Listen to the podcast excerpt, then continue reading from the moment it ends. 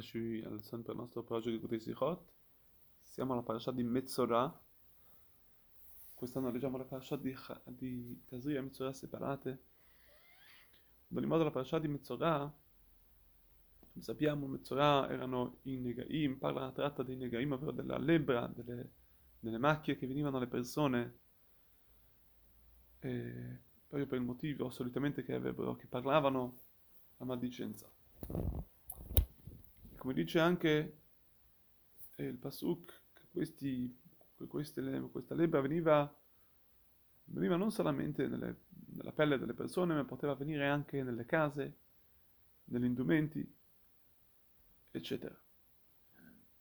Il Maimonide, il Rambam, scrive che, questi, che questa, questa, lebbra era, era, era, del tutto sovrannaturale, era un segno come c'è scritto, come scrive, come descrive il Maimonide, Otu Pele Ayabe Israel le Haziram Era un segno miracoloso per il popolo ebraico per avvertirli per la maldicenza. E come avveniva questa, questa macchia? Avveniva in modo... c'era tutta una, una fase.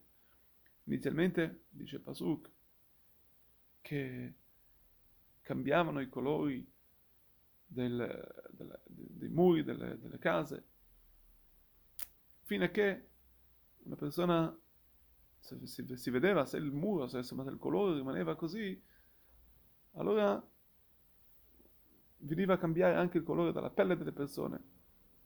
Se ovviamente una persona rimaneva con la sua maldicenza, con la sua... veniva a toccare non solamente le case, anche la persona stessa e dopodiché addirittura i suoi vestiti, i suoi indumenti. Dopo tutto ciò, dopo, dopo tutto ciò, veniva la persona, veniva separata da, eh, dal popolo, fino a che non veniva a parlare più maldicenza, fino a che non si, non si, non si mischiava con questi malvagi, con le persone insomma, che parlavano la Shonara. Questo fa a noi molto riflettere il modo come avveniva tutto ciò, perché questa, questa situazione, come anche oggi, poteva essere una situazione che molte persone poteva, la prendevano come se fosse una cosa naturale. Non era del tutto chiaro il modo, la, la, il segno miracoloso che questo nega, che questa lebbra voleva avvertire. Le persone, ovviamente quelle più, eh, persone più, che avevano più fede, lo prendevano come un, assolutamente come un segno che era per loro di, di un segno di stare attenti alla, a quello che insomma, al loro comportamento. Ma coloro che invece non volevano credere, prendevano questa cosa, come dicevamo, come una cosa naturale, e quindi a quel punto non, non, non, non facevano nessun modo per cambiare, per migliorare il loro comportamento. Perché la verità anche questo modo come avveniva questa lebbra non era del tutto in modo sovrannaturale, avveniva in modo, insomma, con le regole della natura si, si trasformava in una vera e propria macchia, in una vera e propria malattia. E quindi questo è quello, quello che lasciava, lasciava un certo, un certa, una certa cosa che era praticamente un, una malattia eh, naturale, che è difficile di... Eh, quindi stato, non era sempre facile riuscire a, ehm, a distinguere. E qui vede una grande differenza tra nostra, il nostro modo di vedere, qui chiamato Hashkafa, la nostra, sì, il nostro modo di vedere il mondo, il, mondo il mondo visto nell'ottica, l'ottica ebraica, quella non.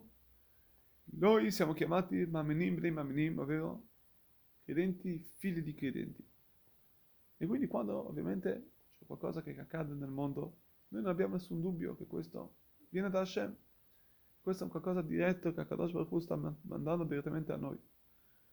Non solamente le cose sovrannaturali, ma anche le cose naturali, come per esempio quello che accadeva nei giorni della Zarat, nei giorni dei, quando accadeva questa, questa situazione dalla lebbra, un ebreo sapeva chiaramente che questo e tutto quello che accadeva nel mondo, anche le cose naturali, tutto viene tramite, tutto viene guidato da Kadosh Baruch da sopra, chiamato la divina provvidenza. Così vede un ebreo la realtà nel mondo. E dif- a differenza, il mondo non ebraico, il mondo altrui, il mondo di fuori, che nonostante ciò riconoscono la grandezza di Dio, sanno chi è Kadosh Baruch Hu, loro comunque cercano sempre di trovare delle scuse naturali, dire che ah, questa è natura. Anche quando vedono un sogno, anche quando vedono un miracolo, se che questo miracolo ed è totalmente qualcosa di soprannaturale, loro cercano sempre in modo naturale come uh, giustificarlo. Per finire quindi questo è ciò, quello che, quello che questa parasha ci insegna, un ebreo è un credente, figlio di credente, così come allora c'era una divina provvidenza, c'era una kavanah Elohim, c'era una, una vera e propria intenzione divina in questa nega Così anche in ogni cosa che noi vediamo c'è una divina provvidenza. Un ebreo deve credere che anche in qualcosa che sembrerebbe a lui un qualcosa di male, qualcosa che può fare del male alla persona, qualcosa che un peccato, qualcosa che ha portato la persona a un livello magari inferiore, qualcosa che sembra ai suoi occhi qualcosa di assolutamente cattivo per, per, per, sua, per sé per la sua famiglia. Deve sapere che tutto viene da Hashem e Hashem c'è scritto che lui non manda, non fa del male. A Kadosh Baruch Hu non può, non può essere che Kadosh Baruch Hu fa del male, ma tutto quello che Hashem fa è per il bene. E questo infatti ce lo insegna il Zarat, ce lo insegna come ci dice il Midrash per quanto riguarda la lebbra che uno dei motivi perché veniva questa lebbra veniva anche nei, uh, nelle case, queste macchie venivano nelle case perché i Kenaniti li nascondevano in queste case dei, dei diamanti prima che, fino anche che ancora prima che il popolo ebraico era stato, era stato, era stato devastato e tramite che cosa? Tramite che il popolo ebraico vedeva queste, questi lebbra, quindi doveva, doveva, scavare le case, le, le, doveva scavare i, i muri delle case, veniva a trovare tutti questi diamanti che, appunto, come dicevamo, questi chinaniti hanno, hanno, hanno, hanno nascosto.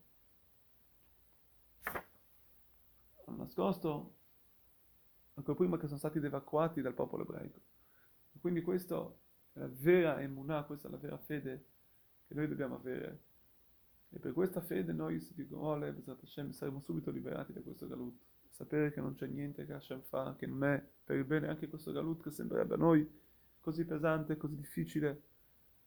Dobbiamo sapere che ogni giorno, ogni, ogni minuto di questo galut ha il suo motivo, la sua vera grandezza, la sua vera, tutto quello che Hashem fa solamente per il nostro bene, che espressiamo veramente noi, Hashem ci dà la forza di aprire i nostri occhi e vedere come ogni cosa che Hashem fa solamente per il suo bene e non c'è male in questo mondo e per, tramite questo veramente vedremo subito non solamente e non più le soglie del Galut, ma avremo l'ottica divina di vedere subito la redenzione.